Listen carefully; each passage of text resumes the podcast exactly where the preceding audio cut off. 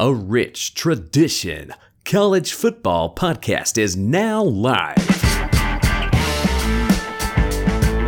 Hello, hello, and welcome to a rich tradition college football podcast. Two friends, one love, and that is college football. He's Robby Steltonpole. I'm Spencer Van Horn. Roberto, week 12 is in the books. Pretty interesting weekend around college football. And how about those Hawkeyes? Yeah, man. As uh, to to coin or to steal a phrase from uh, from our uh, our boy um, at cover two, playoff dream or championship dreams go to die in Iowa in November. Mm-hmm. I distinctly remember somebody saying something along those lines right here last week. I don't remember who it was exactly, but somebody right here said something about that uh, also on this podcast. So maybe if you could go back through the notes and see who it was that said that, that would be uh, pretty cool. I can't remember who it was though. Oh, is is that what we're doing now? We're just gonna when you randomly get one right, we're just gonna random give you kudos, but, but, we're not gonna we're not gonna give me credit whenever I call when I call the major upsets. We're not gonna do that. No, that's exactly what's gonna happen. We'll, okay. we'll acknowledge all the ones that I get right, and we'll okay just, just gloss over just, the ones that you get. okay, just just make sure we're on the same page. Okay, all right. Okay. I'm only kidding. all right, so uh, death threats for um, what's his name there, Sean Clifford in Penn State. If there's, I don't know if there's anything else super newsworthy that's happening uh, throughout the week, but there were death threats. Obviously, I think you and I can both agree that that's stupid, and I can't imagine anybody in their right mind being that that you know that enthralled in everything where it sounds like you know what i'm going to make a death threat on the internet you know actually i mean i'm going to go the other side on this man clifford just play better you know well yeah. how how how dare you how dare you you know right. not play excellent right. all the time you know you know me the Against 47 the 47 year old man who lives in a basement and calls it the command center just yeah. decides that i'm just going to tweet at you and threaten your life because you know, I'm a loser. No, it's stupid and idiotic. Don't don't tweet or attack 19, 20 year olds for playing a stupid game. Just like I hate people who tweet at 17, 18 year olds who are making huge life decisions about their college. I mean, you have no idea what they're going through. You have no idea how much Auburn is paying them to go to their school. You have no idea, you know? So there's no, so, yeah, there's, there's, you have to choose between a hundred thousand dollars over here and two hundred thousand dollars over there, and then there could be three hundred thousand dollars from you know who who knows who else. So Absolutely. yeah, it's, it's it's tough. Yeah, I I completely agree. But no, uh, it's L- it's stupid. I, I I just I hate I hate stories like this. But yes, quit being stupid, people. LSU, Ohio State, Clemson, and Georgia are one through four. No real surprise there um, for the top four, right? No.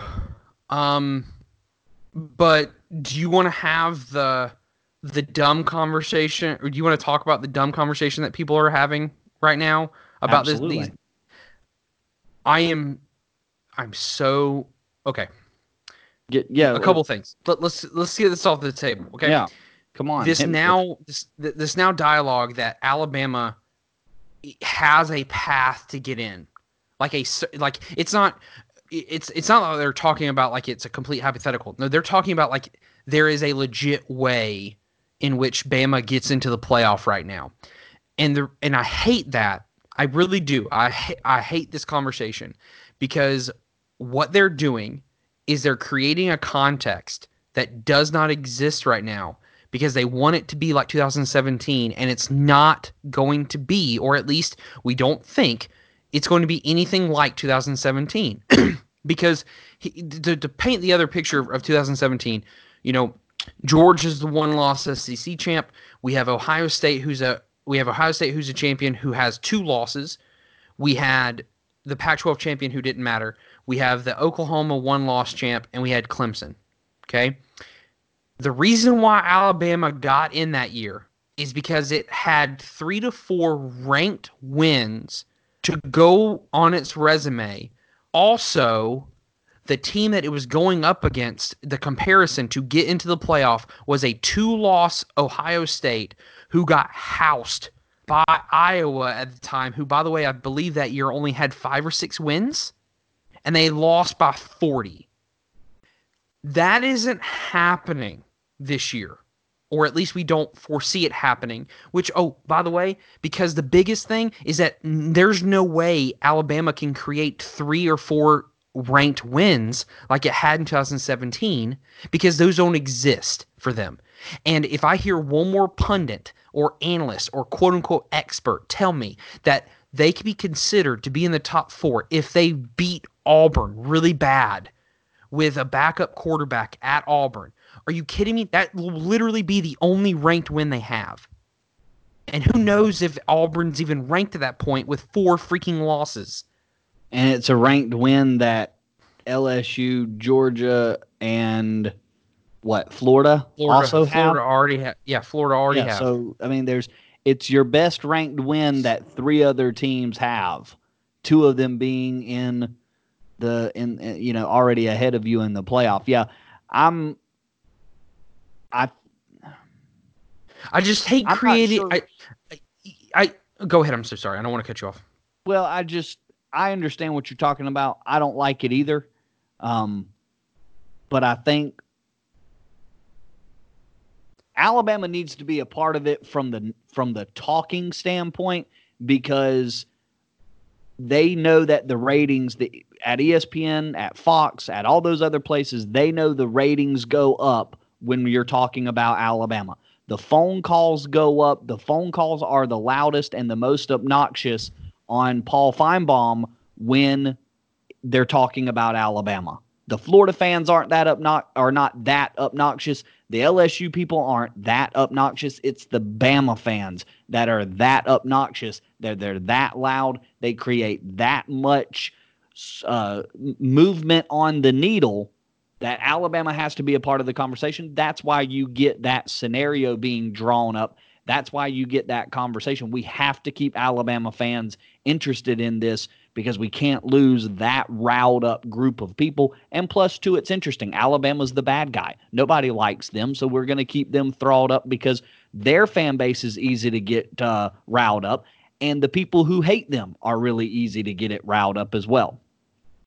Yeah, and and I agree that. I just I I'm just frustrated that we can't focus on we can't focus on an Oregon, we can't focus on a Utah, we can't focus on a Minnesota, a Penn State, an Ohio State, or I'm sorry, an Oklahoma, who who have legitimate who who honestly all those teams control their own destiny and have an opportunity to get into the playoff. But we're going to continue to talk about Alabama, who for all intents and purposes, for right now, do not have a way in. And I just kind of Well, wish like Well, I- and I- we and we can do that here, and Yes. they can do that on the Yes. cover two, and on the uh the the other podcasts that are out there, the cover three podcast and yada yada yada. ESPN, we have to take ESPN college football conversation with a grain of salt because they're tied to ratings, and the same thing on Fox as well. I, I don't mind Joe Klatt that much. I don't mind David Pollack, and I don't mind the individual people, but the topics are driven by the ratings. So therefore, they're going to have different conversations that you and I are going to get tired of really quick because it's the same old, same old. yeah, and and, I And, agree. and, then- and I think the general fan doesn't know that the cover two, the cover three, the solid verbal, and and all those other really popular podcasts are out there where they could get a different conversation about Alabama. They could get a different conversation about Oregon and Utah and Oklahoma and Penn State and Minnesota and Florida. They they just don't they Yeah. they don't they don't recognize that that's out there. No, and I I agree with you. I it was just something that was just very frustrating. That's that's when what I've been hearing for the last frustrated. I try to step in and relieve your frustration. that's what I'm here for.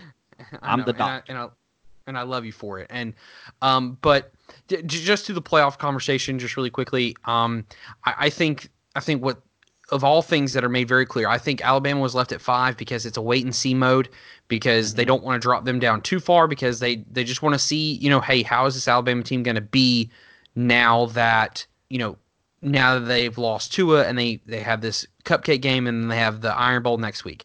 I that doesn't mean that I'm saying that they should that they're going to be offered an opportunity to go up. What I'm saying is they're not going to drop them down too low to be overreactionary. Now, yeah, I think the only thing I would have been fine with was putting them at number six and mm-hmm. let Oregon go up to number five because I, I think I have a hard time saying Alabama's the same quality team with Mac Jones as they are with Tua. There's just something about saying that that sounds weird, but I wouldn't drop them any further than six.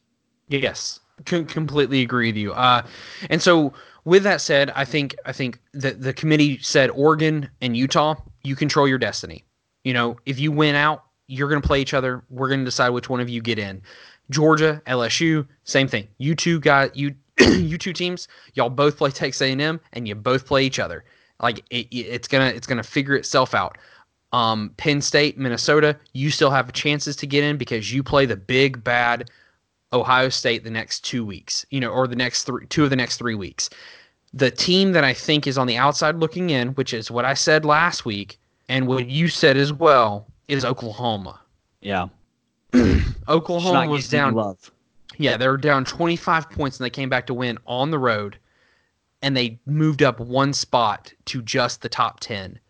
And I my boy Matt Sattler, you know, he's been he's been pulling on the the horn for Oklahoma for weeks now and I've agreed that they have an elite offense, but I've been bashing their defense.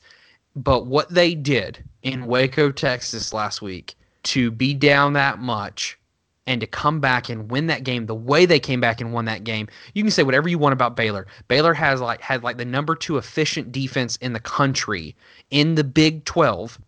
The Big 12 doesn't play defense and they had the number 2 efficient defense in the country.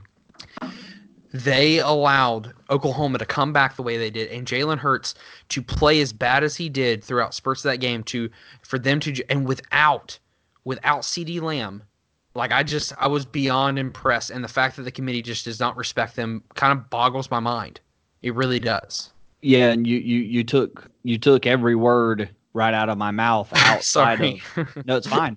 Um, outside of the fact, you know, Oklahoma shut them out in this in the second half. Like physically saying that part of it. Normally it's the other way around. Normally it's Oklahoma with the 25 point lead and then they kind of and then the defense starts to leak and then burst open and they have to the offense kind of has to fend off the other team. Last year and the year before that, that's kind of how the scenario would play out for Oklahoma. And this year it's it's uh you know that was a step in my opinion a significant step forward for Oklahoma in terms of their defense to step up and make that play because I think since the Kansas State game we sort of started to say, okay, here's Oklahoma reverting back to last year. Looked good through the first however many games of the season. Now they're starting to revert back. Here was kind of a, uh, uh, you know, put their foot down and kind of stop that sliding back. And they did it in a major way to get a, a, a big win over an undefeated team. And I mean, where, so were you saying you would take them from 10 up to eight? Or would you put them at seven? Like, how far of a jump do you think they should have earned for that? Because in the first place, they were down 25 points, and even during the comeback, uh, Hurts wasn't great at at at at times. Like he had to fight through playing poorly with a bunch of different fumbles and such. I, okay, I fought through it, and I and I give him credit for fighting through it. I want to make sure I do that. But yeah. where where would you where would you slide him? I th- there's just something to that kind of an impressive win that I would I could I could have easily seen them be put in that 6 or 7 range. Like because and we don't have to we don't have to dive too much into this because we didn't plan this, but what what win by Oregon or Utah is more impressive than what Oklahoma did Saturday night? Stand by, because I like this question. Yeah, it's not there. It's not there for Oregon. Um, 35 to 31 over Washington maybe is the closest thing. They went on the road and beat USC really bad. Maybe that's the closest. uh, probably the 25 or the the win over Washington, and then probably a similar win for Utah over Washington as well, who wasn't ranked when they played. They were 25th when Washington played Oregon. That that feels like the best win on both of their resumes is Washington, but the win's not really holding up much because Washington was only supposed to lose those two games if they lost anything, but they've handed in two more losses as well. So it's not the it's not the Washington team I think the Pac-12 wanted them to be, but it's still I think that's probably the best win just to answer the question. Yeah. So so I mean, so as as you're saying, they they don't have one. Right. They, they don't, don't have one that matches undefeated Baylor coming back 25 down. Yeah, and and and so and and also I would argue that the win they have over Texas may be more impressive than the win they have over Washington, but that's that's splitting hairs. I, I just thought that with Oklahoma's win, they would have because they, they lost to a ranked at the time they lost to a ranked Kansas State team. You know, um, I don't know. It, it just again, it just caught me off guard with how little respect Oklahoma's getting, and uh, but at the same time, it doesn't matter because it's going to play itself out. But but Oklahoma seems like I said, to be on the outside looking in moving forward, and they need they need help. But I'm going to tell you this much: if we, I don't normally get angry with these like kind of you know with the outcomes that people project and like who would win and they they'll give a listing. I don't normally get upset or angry about that. But if we come down to the end of this and we're looking at a you know, one loss or two loss Big 10 or SEC champion and basically it's coming down to a one loss Oklahoma who won the Big 10, Big 12 versus a one loss Alabama whose only impressive win is against a four loss Auburn team if they put Alabama in, I, I may I may lose it. The little hair that I have left, I will lose. uh, I've got another question for you. Go ahead, buddy. Um, who is the best? Because we don't have enough conversations about teams that are maybe well outside the playoff yes, conversation. I agree. Yep. So from 11 down, who's the best multi-loss team on the board. They've got Florida rated as the highest at number 11 at 9 and 2. They've got Wisconsin and Michigan right next to them at 8 and 2 each, 12 and 13. Uh, Auburn's there at 7 and 3. Notre Dame is 8 and 2 as well. Who's your best two-loss team or multi-loss team? I, you could take Auburn if you wanted to. Well, I, I would say the best the best unit of any team left past the top 10 is probably Auburn's uh, defense. But full team, who's playing the best right now, I can't believe I'm saying this, but it's Michigan for me. I think Florida's close too. I think they might have Florida. Cl- I think they might have Florida right at number uh, at number eleven. They just yes. they're they're doing it almost with the um, you know bubble gum and and and, and pop popsicle sticks sort of sort of deal. We we've criticized that offensive line, but it seems to do enough to protect mm-hmm. Kyle Trask, who is the backup yes. quarterback. So um, you know it's a it's an inefficient roster that people like to call it, or um, you know it has its holes, but you know they're nine and two. They just keep finding ways. They're not beating perfect and wonderful and great teams, but they're beating teams that you know considering their roster flaws, they're beating teams that kind of match them pretty well, and they keep winning. Yes, I completely agree with that. I just and I like uh, Michigan uh, too, by the way. I, I just think I'm just starting to turn around on this Michigan team, who over the last couple weeks have started to th- seem like to put things together. You know, Michigan State's not that good. I understand that. So beating them 44-10 is not that big of a deal. But if you would have asked me a month ago, do I think Michigan has a chance to beat Ohio State? I would say not a chance in hell. But now I'm not saying that they're going to win. I'm, not, I'm, I'm telling you right now, I'm not picking their win, but I would be much less surprised if they won that game now because I just think they're putting their defense is really good, and they just seem like offensively they're putting things together, and I think that's important. It's not what people need to realize is that sometimes the best team in October is not going to be the is not going to be the best version of the team in December. And I got into an argument today with someone who I said, and oh, and th- th- I I think this is going to unfortunately extend this conversation, but I want to see what your reaction to this is. Someone asked me because and they're they're they're an Alabama homer, and he said, Robby, do you think Alabama goes undefeated in the Pac-12? And I said, look, man, I'm I'm not going to answer that question, but I'll say this: right now on a neutral field, I would take Oregon over Alabama. Mm. Mm. That's interesting. Let that be Right one now- of our let, yeah. That- Let, yeah. right so now. it's it's washed. let that over be me. one of my overreaction. Let, let let me let that be one of my overreactions to start that segment. Well, but- and and it's washed over me a minute, and I understand what you what you're saying with Mac Jones. Yes, with Mac Jones at quarterback, yes, and and even if you make the amendment that or the uh, the amendment that you know Tua's health Tua's healthy, um, I I can still understand it, but with Mac Jones, I understand it quite a bit.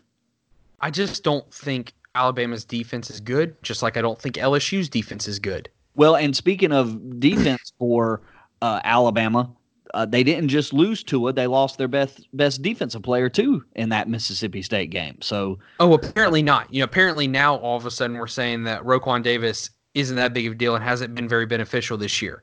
Like that's the narrative that that I've heard this week, not from E Oh, wow. ESPN, but just from other like Alabama people. And I'm like, what? What? What are you? What are you talking about? Because all season, all I heard was, "Oh, we're okay because we have Davis and we have these other dudes." But now that he's hurt, oh, it's no big deal. We've got another guy there. uh, wow, But but Yeah. but keep going. I, you're 100 percent right. They lost both dudes. I, I just think I think people need to be okay. Hey, you had a good run, Bama. You just didn't make it this year. And, and Into the yeah, this year, you know, yes, this year. this because year. here's the thing. Here's the thing. Here's the thing about them, Penn State, and um and Florida. You better take advantage of this now, because Penn State and Alabama are going to be freaking gross next year, if they can find a quarterback. yeah, I got no, I got no issue about Alabama finding a quarterback, even if Toa goes. Um, I keep calling him Tua. If Tua goes, I've got no uh, issue whatsoever.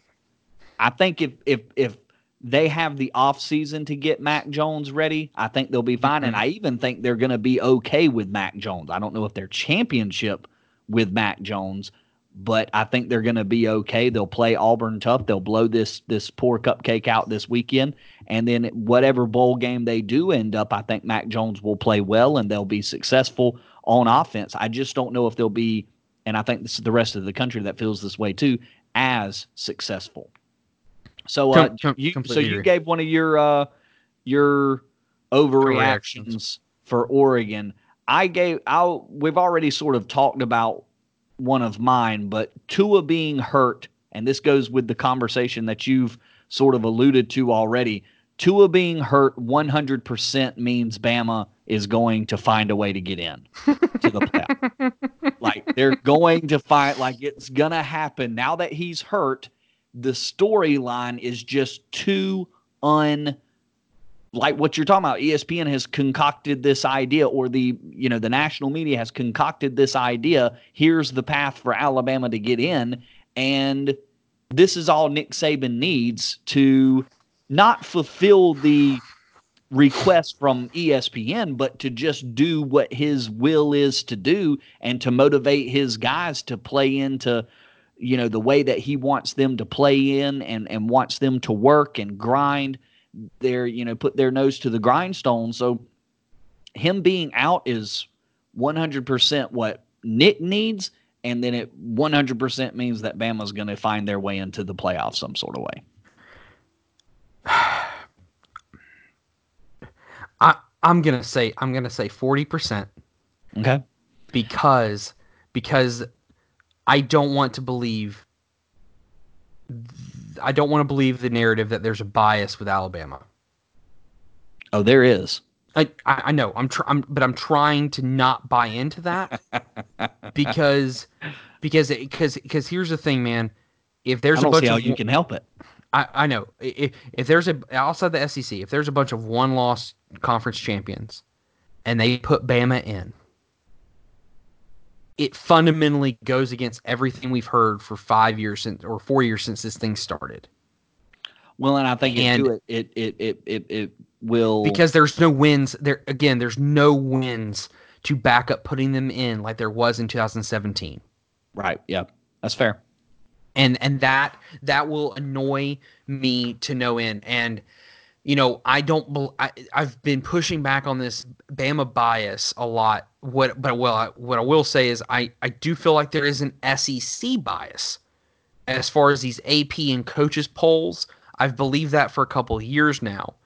Um, i do think it started to go away a little bit this year because i, I just think things have you know just hey, thing, teams are not who we thought they were, they were going to be. But anyway, here is my next overreaction. Yes. Okay.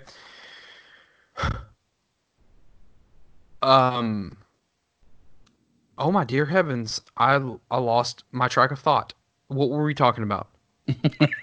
What were we just talking about? Overreactions. Overreactions. Thank you. I'm watching the Syracuse game while I'm trying to do this. Uh, and I, I sh- I'm just going to turn the game off. Okay, game's off. Um. Overreactions. Yes. Ah, gosh almighty. Gus Mal Gus, Gus Malzahn is a glutton for punishment and is going to stay at Auburn until he is eventually fired. I could see that. I could see a coach being hard headed like that. That they're not going to walk away. He's not going to walk away. Because I'm to the point now where I think he should walk away. And I think and, and I think he should do it. And you know, I'm I'm a godly man who try never who tries not to be vulgar or or distasteful, but I think he should leave walking out with two middle fingers to that entire school because all they've done is complain and complain and complain and he's the only coach on that side of the bracket or on that side of the, the SEC who has multiple wins against Nick Saban. And he has brought them he's brought them to the playoff, he's brought he's gotten them to an SEC championship. Like he he is he has done miracles being on the same side as Nick Saban. And there is not another coach that I believe right now that could do what he's done. And for them to constantly complain every freaking year, I would just say, you know what? Deuces, I'm out. Do you feel like there are people outside of the Georgia fanhood who think the same thing about Mark Richt? Yeah, but they'd be wrong because he never even got to the national title game. He constantly lost to teams that had far lesser talent. Gus isn't known for losing to far lesser talent. He's known for losing to teams with better talent. You know? Mm-hmm. Like like I I, I just I and and Saban is not what kept Richt from winning a national title because Richt was at Georgia in 03, he was there in 07 and you know, we we were all there for the 2008 debacle against Bama where Bama's Bama's uh reign began and there was no more sun in the south because Nick Saban took over. Yeah. But but anyway, okay, go ahead with your next um, overreaction. I'm sorry. Uh, LSU is the Oklahoma of 2019. Stellar, stellar's world shattering uh, offense and a defense that is leaky, leaky, like a bad diaper. You know what? You know all 100. about those bad diapers. I do. I do. I'm aware of them. Uh, I 100 percent agree with that. Okay, Like I- I'm out. Of, I'm out of overreactions. I think I had one more, but I didn't write it down. Can't remember what it is. Okay. Um, I'm I'm gonna go one more just just to throw it out there really quickly because I know we want to recap these games. Is that James Franklin? James Franklin is gonna go to USC because as much as Gus Malzahn is a glutton for punishment, James Franklin is a man who's never satisfied. Okay, I like that. And I don't mean that as a, like a negative thing. Just he constantly is looking for a new challenge over and over again. And he may not even have finished his challenge at one school, but he is going to continue to find another challenge to go after. And what better challenge is there than, or what better lucrative and possible life changing and, and wealth wise possibility is there to then to go to USC in Cal in LA and have better better pipeline for recruits, a weaker conference. Sorry, but it is. Than having to go up against you know to out recruit the teams that he's having to out recruit, and and again to just be at the beach and to make more money than he's making at Penn State. Yeah, no, I don't. Uh, I don't. Uh, I don't disagree with that at all. Okay. Uh, uh, Ninety percent. Cool. All right. Um, the- where do you want to start with games? Um, l- let's let's go from the bottom up on our on our recap here. Um, I'll start us off because you were right. I was wrong. Uh, we don't have. Um, to, I thought- that's not that's not necessary. I already got it out of the way at the beginning of the podcast.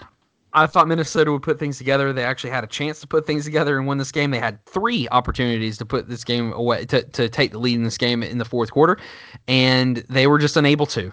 And the Iowa voodoo magic occurred. I don't know if it's the corn. I don't know if it's just those It's darn kids. in the corn. I was gonna say yeah. It, it's, you didn't even know I was gonna say the kids because I was I was talking about the children's hospital stuff, and all of a sudden, and then you're talking about children's of the corn, but I don't know what it is, but there's some freaking I don't know if it's the pink locker room. If you don't know what we're talking about, Iowa is infamously known for the visitor section for painting their lo- visitor locker room pink, and um, I don't know if it's that. I don't know what it is, but Minnesota did not look like the same team. Also, their starting quarterback, who's a stud, who before this season or before uh, or against Penn State at least, he had more touchdowns than he had incompletions. He he is in concussion protocol and may not be ready to play this weekend against Northwestern. Yeah, and and two, it's just tough to put together really quality performances against quality teams week in and week out. It's it's just tough to do that. That's um, that's what's kind of impressive about Ohio State in terms of just the the longevity of their consistent play. Even though it's not against super great opponents, the longevity part of it is what's impressive.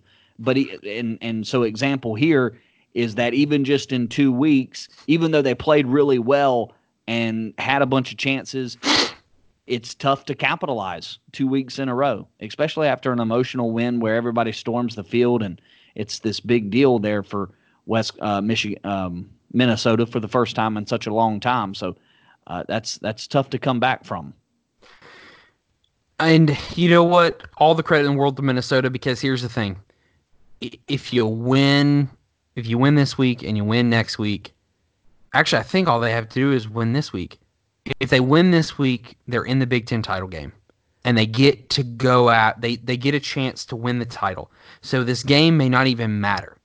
Like that's the cool thing about Minnesota this year, and I, can, and I cannot believe I'm saying this, but they have a chance. I'm not saying they're going to win Ohio State because apparently, if you watched the playoff uh, re- recap show last night, they laughed at the concept of Minnesota beating Ohio State, and I just thought that was completely disrespectful. Because if you ever watch college football, like the, the things that we think we know never happen the way we think they're going And to. And it's a twelve but- o'clock game.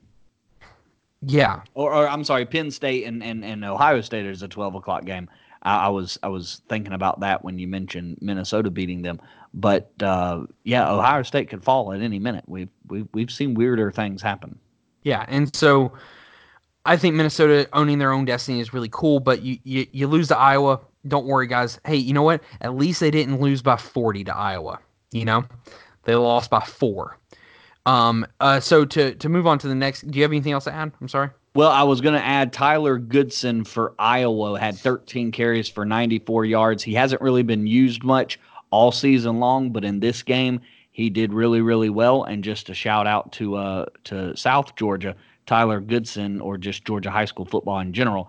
Tyler Goodson is from the state of Georgia, and so was Rashod Bateman, who plays for Minnesota, which we've mentioned him before. So it was kind of nice to see two uh, South Georgia boys up north uh, getting it done. But Tyler Goodson was a really big part of the win the 13 carries, 94 yards, and the touchdown. I think it's been a couple of years since Iowa's had a real dynamic kind of quarterback or uh, running back, excuse me. They've done it by committee, but Tyler Goodson might be a guy that can kind of step forward and sort of lead the way as uh, as a as a big time back. Yeah. it was it was impressive to watch. did you get to watch any of that game, or did I you have to watch not. it after the fact? Yeah, I, I had to recap it, but I recapped it on Sunday, so I don't have a, a, a complete picture. Go ahead. Okay. It, it was just it, it was an ugly game. Iowa pretty much owned the game almost all the way through. Um, it took a it took a late comeback for um, you know, it took a late comeback by Minnesota to even make it kind of close. So, um, all right. Uh, t- next game is uh, University of Florida um, beats Missouri at was at Missouri, uh, twenty three to six. Kelly Bryant returns. Um, I was under you and I both. I think you and I both picked Missouri, didn't we? Yeah, we both picked Missouri. Did I Uh, let you talk me into picking Missouri Yes, I too? d- I, did. Yes, I did. Um, you picked we me we into both. picking Baylor too, didn't you? Well, I, I I, I don't I don't know what to say there because I missed two opportunities. um You and your so you, your voodoo I, I didn't do anything. you did dude, everything. that Baylor game, God, I can't, I'm you know what I don't care. I'm not mad at picking that game. Um, I, I s- I still don't I don't regret picking Baylor in that game. I just it is what it is. You know, uh, who who'd have thought that was going to happen? You know, I guess apparently 20 um 28 Yeah. to three is the you never want to have that score. Yeah, You never want to have the 28 to three. Miss the extra Um, point. Missed the extra point, yeah. Uh, so okay, Missouri, uh, Florida handles this game. It wasn't really close offensively. Missouri looked lost. Uh, once again, going back to what I said, what I've been saying since the offseason, Derek Dooley is a waste of a coach who should not be calling plays for anyone. Um, and he, it is twenty. It, they they looked so lost. I might as well have gone to a three-year-old and let him just randomly pick the plays with his finger, and maybe th- then Missouri would have looked better. But Florida's defense just looked dominant. Um, Kyle Trask looked good. Uh, it was just kind of one of those, hey, we're just going to put you away because we're better than you, and and they showed it. Um, but that's really all I have. You know, Florida is seems that after the Georgia game, they were just putting things together and good for them. I, I, I really, I truly mean this. I hope Florida gets to play in a New Year's Six Bowl. Um, so I hope they continue to look good the rest of the, the rest of the year. Yeah, 14 points in the third quarter. It was just a three point game at halftime, and then Florida was able to wake up from uh, from there, but still not doing much on the ground for uh, Yeah. for Georgia. And I don't know, I, or for Florida, Sorry. excuse me. I just don't know how that's going to change either. Like that, that's one thing, and we'll talk more about this in the off season. But he's not recruiting like great offensive linemen, so I don't know when the offensive lineman problem is going to get fixed, and that is a concern for me for Florida moving forward.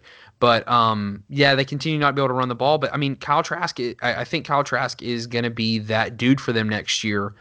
Um, yeah, that's forward. what's interesting about it is like they're not they're not able to run the football, but it's not catching up to them that they can't. Like they continue to protect Kyle Trask, they continue to do just enough on the ground, and they're do just enough in the short passing game with Kyle Trask that it just doesn't matter. And I guess that's a credit to to Dan uh, to Dan the man. yeah. Um, calling him that by the way. Please never do that again. Uh, okay. Uh, I Iowa State, Texas. Iowa State wins off the last second field goal. Tom Herman continues to be the most petty man in college football. Um, Yeah, what did he do? I saw that he did something. What was it he did? hold on, Spencer. You edit this. edit this. Um, because I'm about to. I'm. I want to. Um, Iowa State. Okay. Um. Up. Huh.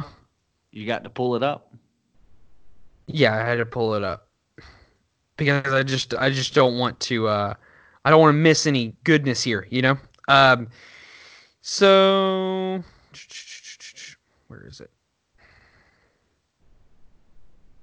Sam, while you're looking, Sam Ehlinger Yes. was uh, 22 of 40, 273 and three touchdowns. He had to duel with Brock Purdy. Neither team ran the ball super well, especially Texas, just 54 yards on the ground for them. Iowa State found 112 on the ground. Um, and they were able to get, uh, you know, they had to fend Texas off. Texas did score 14 fourth quarter points. So uh, Iowa State, I think they tied it at 21, and then Iowa State was able to to march down, or no, excuse me, they took the lead 21-20, and then Iowa State marched down and uh, set themselves up with a, a pretty easy field goal for the win there in the uh, in the fourth quarter. The only three points they scored in the fourth. Yeah. Um, look, I just I continue to not be a fan of Tom Herman for just his pettiness at times, for the whole horns down thing, for the th- not not taunting, but then he's infamously known for taunting uh, our boy from Missouri, uh, Drew Lock, uh, two years ago.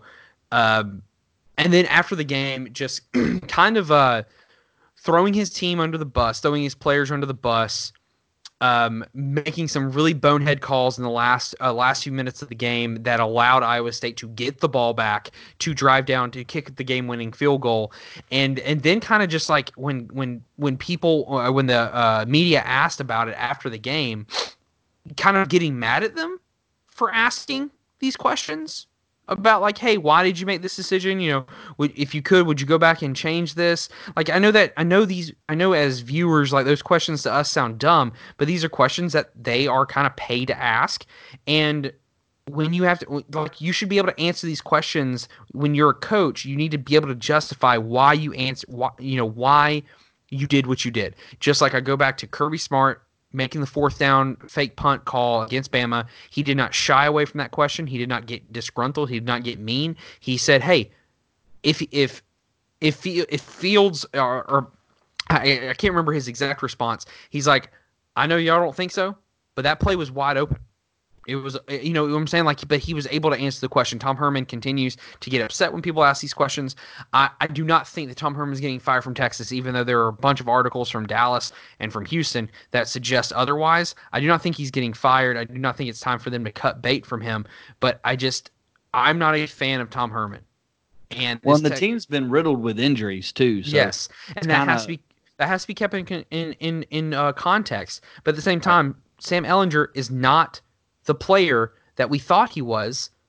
And well, and two, just, he's not the. It's it's hard to be the player we thought he was with all those injuries. You know what I mean? When having to kind of keep things up together, and they're not running the football uh, that well. So I almost feel like Sam's sort of getting piled on, not not not in criticism, but just the struggles, the hurdles are so, sort of piling on the the inefficiencies with that Texas team in general are just it's too much to overcome. I'd like to see him, you know, and that's fair. What would he What that's would he fair. look like at Ohio State in that offense with all those nice and shiny weapons? What What would any quarterback look like there?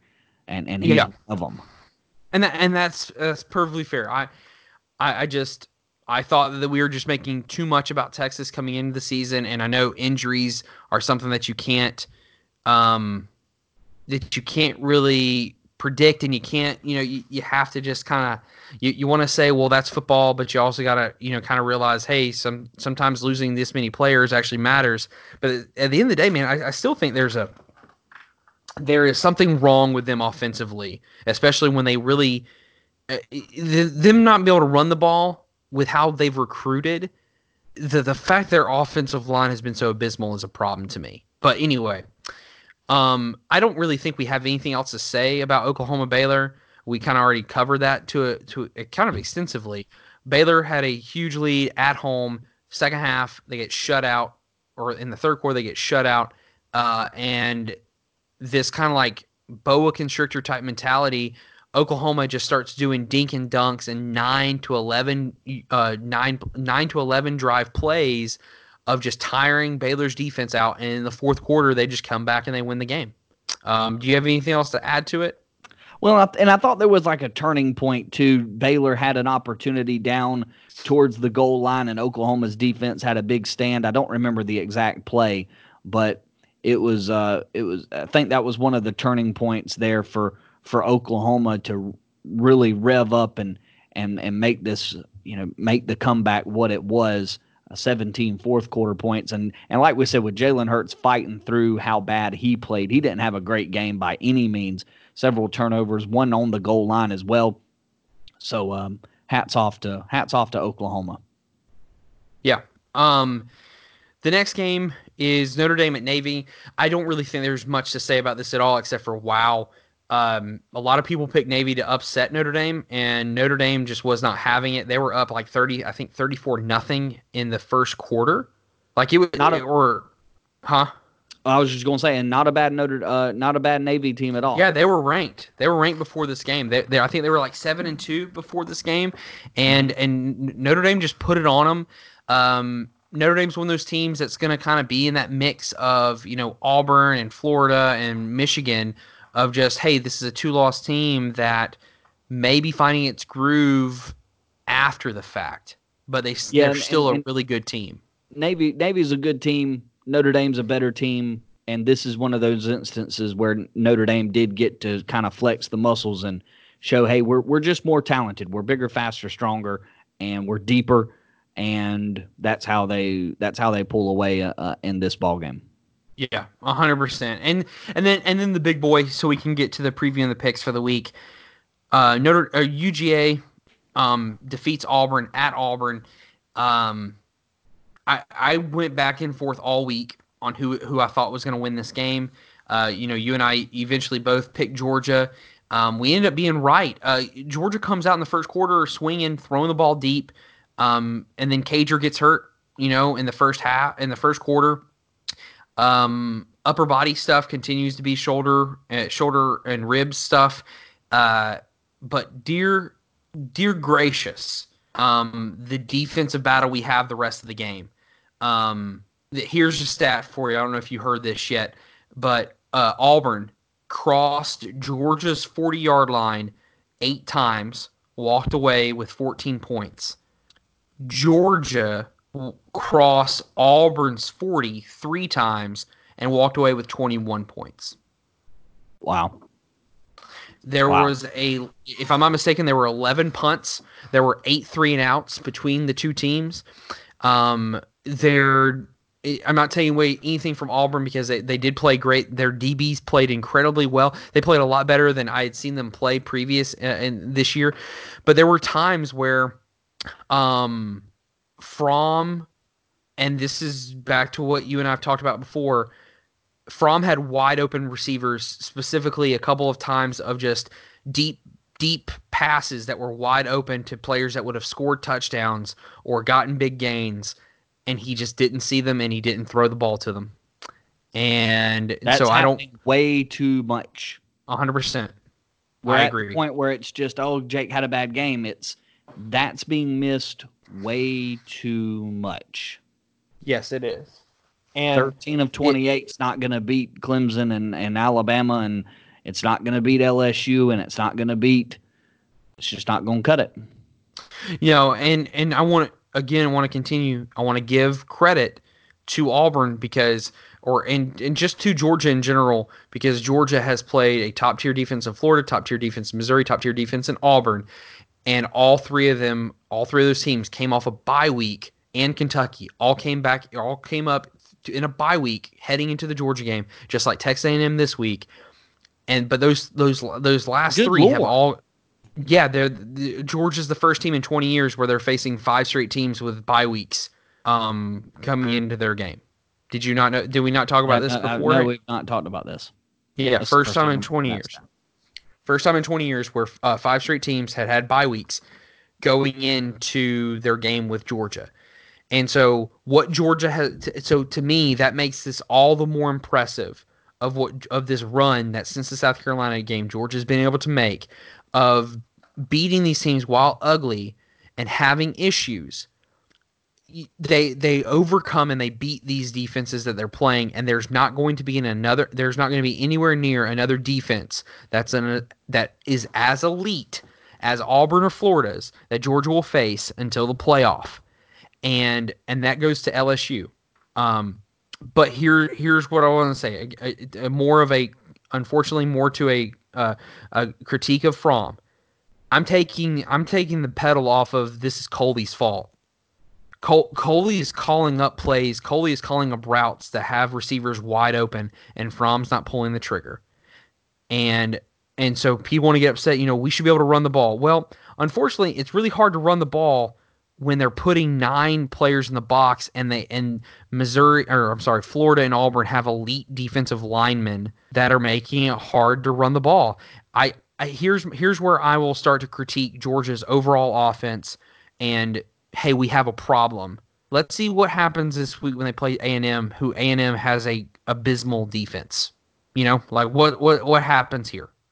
But Georgia finds a way to win. There were no ki- field goals kicked they put the game they they they suffocated Auburn. And yes, Auburn scored two late touchdowns, but if, to me at least, I never felt worried. And the onside kick, hey, I knew that rule. You, you can't hit the guy until the ball passes the ten passes ten yards. That's not some fake rule. That rule has existed for a while now. It's not some hey we help Georgia out. No, you can't do that. That's breaking the rules. But Georgia again comes off impressive. Auburn had you know does not you know they show they have elite defense, but other than that, they're just th- their losses. It's so crazy to me that two of their three losses come to the top four teams in the country. Two of the top four. Yeah, and the other one's a top eleven team. Yeah. But that's all I got for the recap. Um, you have anything else to say about that game, or you want to go ahead and jump into picks? Well, I will say Jake did throw three touchdowns in the game. and they Uh, of were in the red zone, and they were beautiful. Of the 13, uh, you know, passes he did complete, uh, he threw three of them for touchdowns. He was only sacked once. Uh, they keep him, and that was early in the first. That was like the second or third possession because I saw that before we left for uh, uh, our VSU game. Can we get D'Andre Swift more than 17 carries? If if this is going to be who we are offensively, can we? Is I mean, and I know we obviously have to not be in third and long situations to get him more carries, but man, we've got to find the way to get D'Andre Swift the ball more than just 17 carries and two catches. We've got to try to find to ramp that up a little bit because he's he's clearly and obviously the best player on the field for uh, for the Bulldog uh, offense. At least yeah, right yeah. I, I don't, I don't know, I don't know what, I don't know what the answer there is. I, I'll just say maybe, maybe the purpose is now we're, we're at a point where we're trying to make sure we ha- have him for the SEC championship. You know, Yeah. I, I don't know, I don't know if that's the case. I'm not saying I don't, I don't know anything. I haven't heard anything, but that would not surprise me if if they're just trying to make sure that he is around for you know for the for the game because you know Harry got seven carries, Zeus got three carries, uh, Demetrius Robertson got two carries. You know, I I'm I'm okay with having about 36 total carries for 141 against this this type of run defense. You know, Yeah. um, but but I do think you're right that D'Andre Swift. Hey, and look, it may happen against LSU. He may get he may get 25 touches against LSU, because as we've learned, as we've seen over the course of the year, LSU cannot tackle. So that's all I got there. All right, uh, you want to jump to the Texas A&M game for for the Dogs? Just go ahead and start there. Kind of keep it with uh, with them Yeah. Um. because I need to more. I need to hear more about this atrocious defense because they're only giving up twenty points a game or so. what I what I mean by atrocious defense is you look at the teams that they've played. excuse me. I'm gonna pull up their their um, stuff real quick because I of course don't have it because I'm irresponsible. Yeah. So well, I'm I'm looking at what is it? Twenty eight points to Auburn, twenty seven to Arkansas, forty seven to Bama, seventeen to Ole Miss, thirty to Mississippi State, fourteen to the University of Texas San Antonio, and then six to South Carolina. So I think I see what you're talking about. Yeah, Twenty four I to just Clemson. yeah, just giving up, giving up the giving up, you know, big points and talented teams. to, to talented teams, and then giving up points. Get you gave up 27 to Arkansas, who just fired their coach because they lost abysmal games, and, and then giving up 20, you know, giving up 20 points to Auburn. Uh, the the way they gave up 20 points to Auburn at home. Uh, also, I, I don't know, man. I he I believe that this is going to. I think. Uh, I think who is it? Um, not Barton Simmons, but um, Gall of Cover Two Podcast. I think he said it best. This Georgia team just seems, ever since the South Carolina loss, just seems hell bent and seems like a, a team on a mission to get to the SEC championship, and they're going they're going to handle their business all the way through it. And even if it's ugly they're gonna they're gonna they're gonna they're gonna get the win because guess what they have? They have an elite defense. They may have the best defense in the country. May. I'm not saying they do. They may. And i just think they're gonna suffocate texas a&m and they're gonna punch them in the mouth because texas a&m does not have the defensive line or the defense front that these other teams have had that georgia has had to face you know they have had an extra week which i think is valid to talk about but they they're not ready for this offensive line. I Georgia's, and I don't think they're ready for this just incredibly balanced Georgia defense. Can I ask you a quick question for you to answer? Is this the best Georgia defense that you've ever seen us have in the time that you've been watching these this team? Yeah, maybe. Uh, really comes close to the to the regular season. I guess sixteen and seventeen year. Um, or was it the 17 year where we went to the championship and played in it in 18? Yeah, I mean basically the When The did we win the SEC championship? 2017. Okay, so 17, and then we went to the Rose Bowl. Mhm. Yeah, this might be. I think that's probably the best because we've got the full season, and even though they gave up some points uh, to to Oklahoma, they they got the stops. We had to battle our way back into that game, and they got the stops when we needed them to get ourselves back into that game and to overtime. So I'll go with Jor- that unit, but this unit's this unit's playing its way into that conversation. Here's the here's one of the best stats. Georgia has played 10 games this year. They have allowed their opponents all year just 13 trips into the red zone. Yeah, that's impressive. I think Ohio State has 18. Yeah. The only I think there's only like one team who has or two teams that have less than that. I think one's Clemson, one's um, someone else. But 13 trips allowed to the red zone. They've only given up one rushing touchdown. They've only given up I think only 17 touchdowns total all year. Um, just super impressive defense. I, I just don't uh, to to the point the two to Texas A&M's point though, are to their credit, uh, Kellen Mond will probably be the best quarterback they face this year, and I mean that in a talent standpoint, from being mobile and being able to throw. So I'm interested to see how this game uh, goes out or goes um, plays. But I just think I think Georgia has too much speed. I think Georgia has too much talent on the offensive side of the ball, and I think te- Texas A&M or I think Georgia wins this game, and I think they cover the spread. Yeah, Kellen Mond threw for 335 against Auburn while they just ran for 56. He threw for 236 against Clemson while the team ran for just 53. He threw for 251 against Arkansas where they just ran for 89. So he's a good quarterback. He's going to throw the ball well. He's got a lot of games with multiple touchdowns as well uh, for the season. So I expect them to throw the ball, and it'll be a good opportunity for Georgia to really be faced by another top tier quarterback. Probably Kyle Trask so far as the the really truly the only one. Him, yes, I'm sorry. Him and Ian Book are the two big ones that they faced, and uh, we'll we'll get a, a third test here with with Kellen Mond. But I, I like the dogs to win. I don't know if they cover, but I like the dogs to win. Okay. Next game, buddy. All right, uh, next game on the list is we'll jump to Penn State, Ohio State. I was searching and searching and searching for a reason to pick Penn State, but uh, the only reason I found was it's a 12 o'clock game, and that doesn't really feel like that's enough. if this game was at Penn State and Hamler was 100%, maybe I could see myself seeing this. And But- if, and I think if you were confident too that they ran the ball more with Journey Brown, uh, Clifford leads the team with 97 carries. Journey Brown has something like 80, and the and the Noah, uh, the Noah kid has Yeah.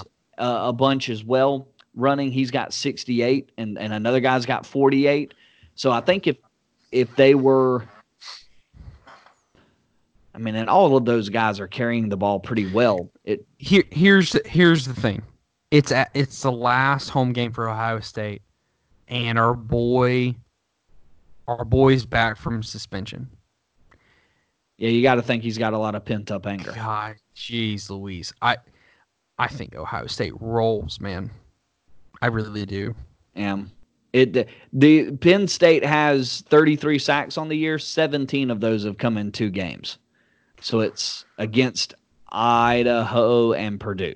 So it's kind of you're kind of thinking, man, th- you find a number that looks good, and then it's kind of like, well, yeah, it's it. I can't pick Penn State here either. You got to go Ohio State for for this one. They're just bigger, faster, stronger, and it might not be a whole lot bigger. It might not be a whole lot faster. It might not be a whole lot stronger.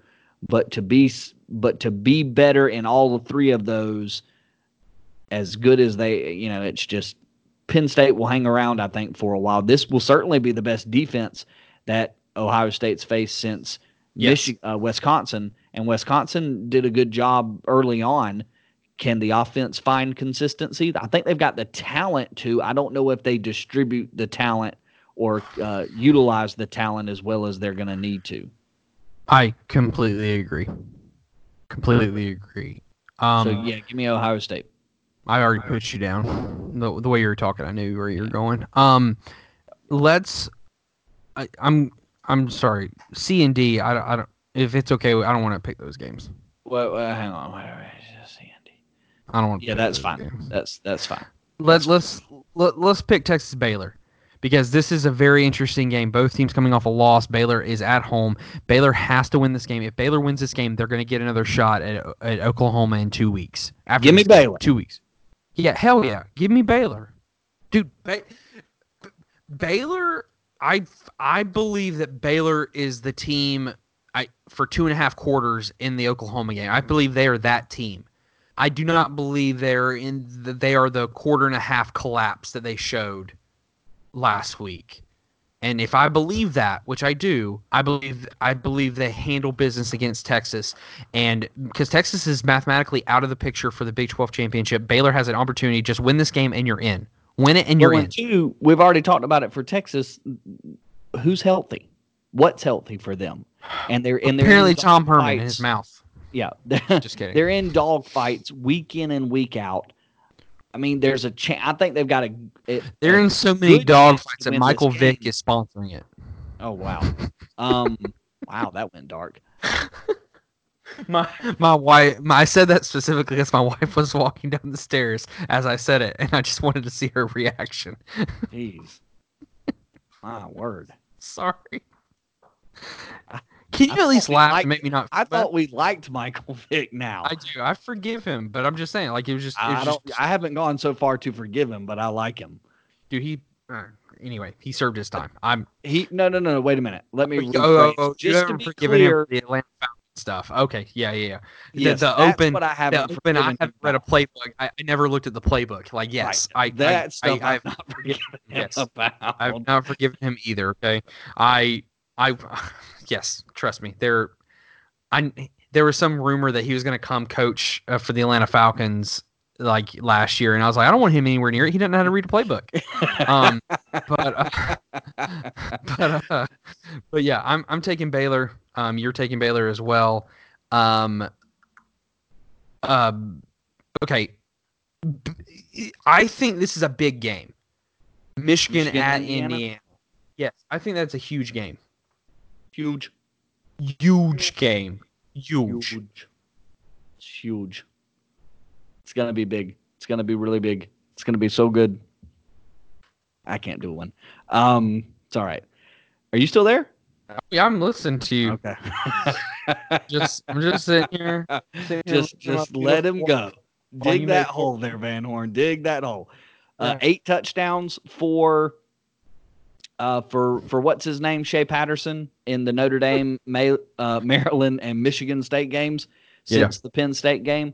Um, I think that I think they're they're rolling. Uh, the big sign was all of that stuff against Notre Dame. The 300 yards on the ground. They only had 83 against Michigan State, but Shea Patterson came through with the four touchdown passes and the three uh, 384 through the air. Um, I think they've found what they want.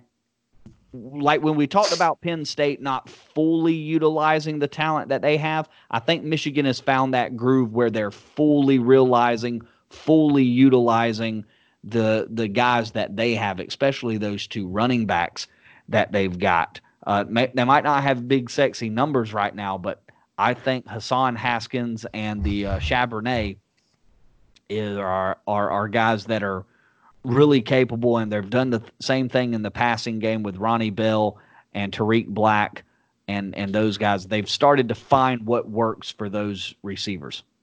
The last three games since their loss to Penn State, which was a seven point loss, where Michigan Michigan had a chance to tie the game. The the receiver is hit in the hands with the pass and he drops it. But ever since then, they have scored 38 points or more in each of their last three games. Yeah. They have found they have found something that works. And here's the other thing: they scored 42 against Illinois, and I, I and they only gave up 25.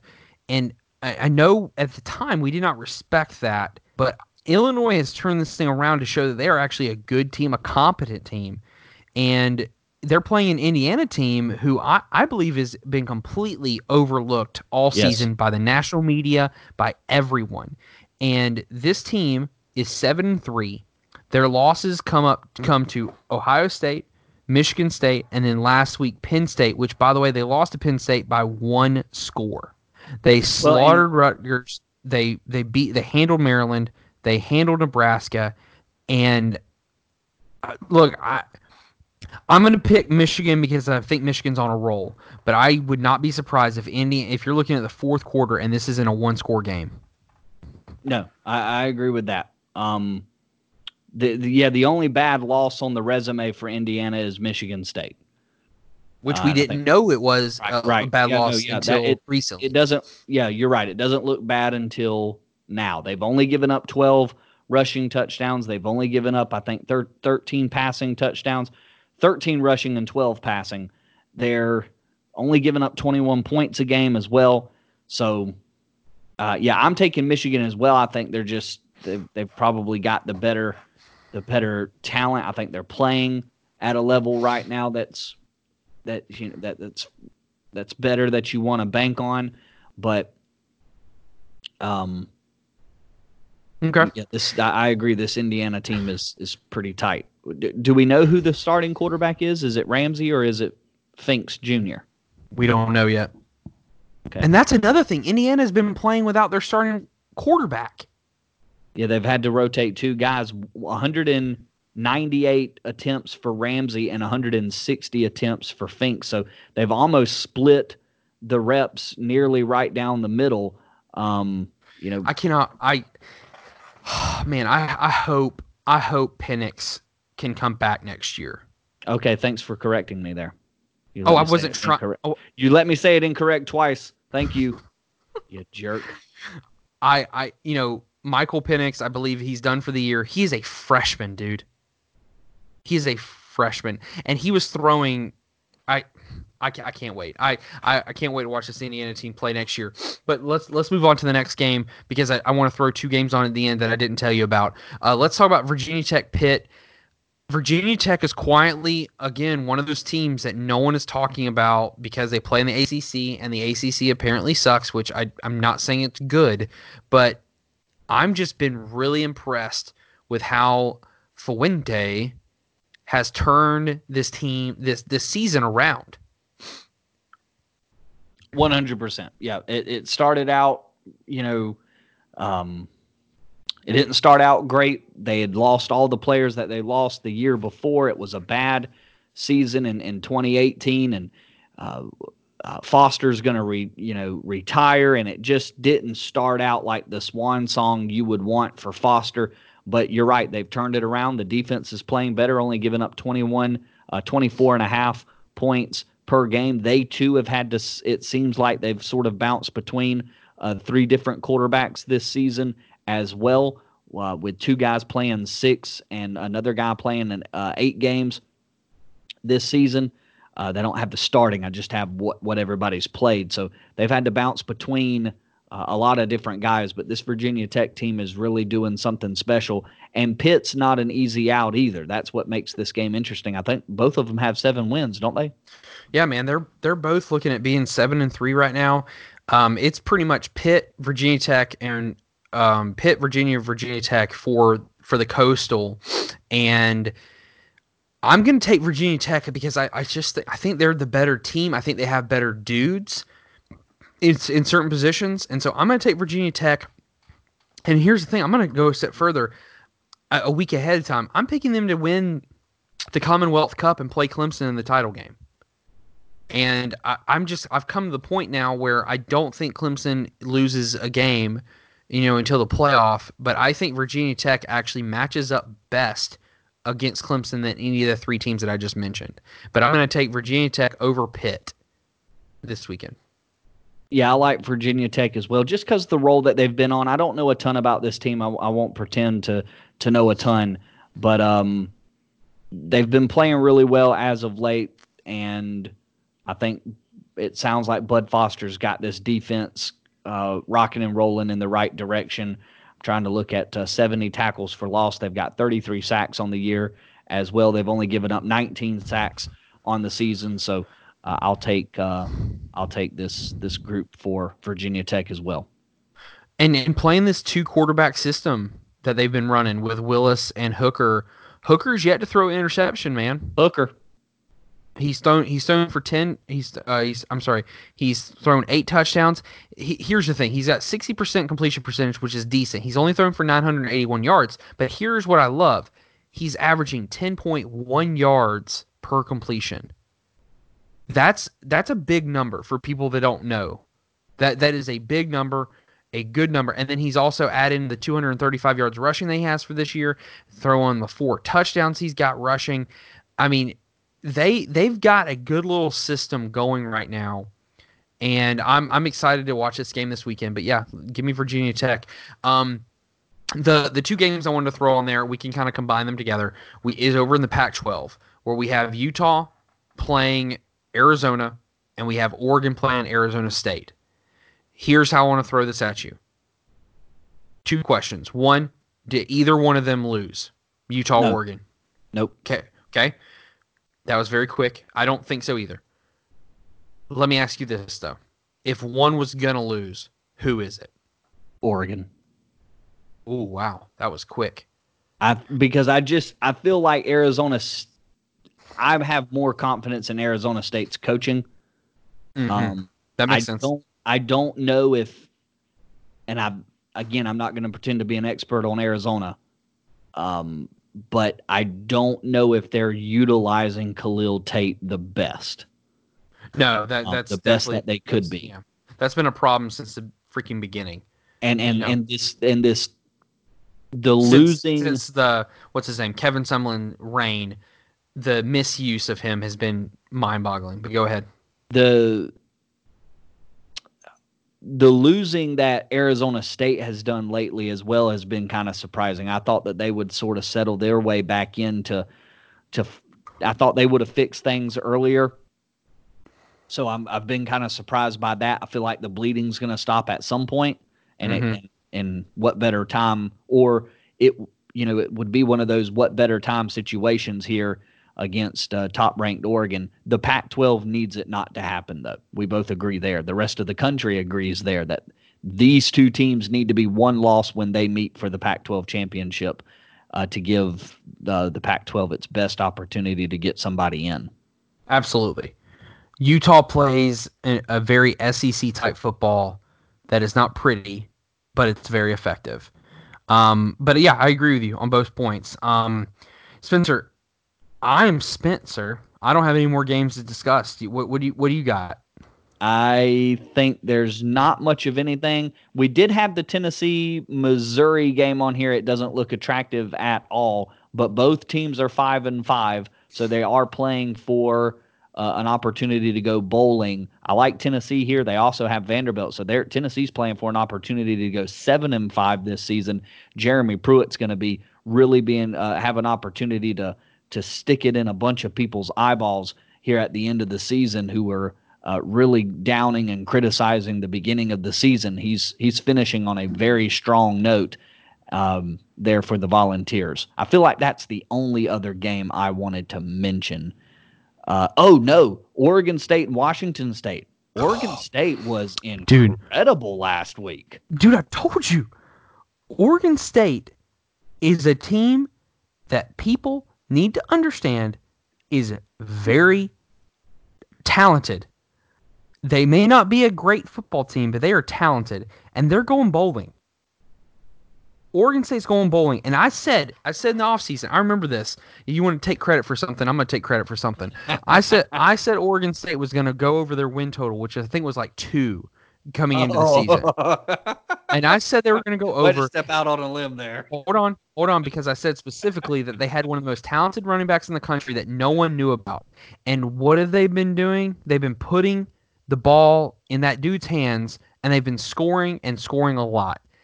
Oregon State, I think Oregon State will give Oregon a run for their money next week. And if you make me pick this game, I'm picking Oregon State to beat Washington State this weekend.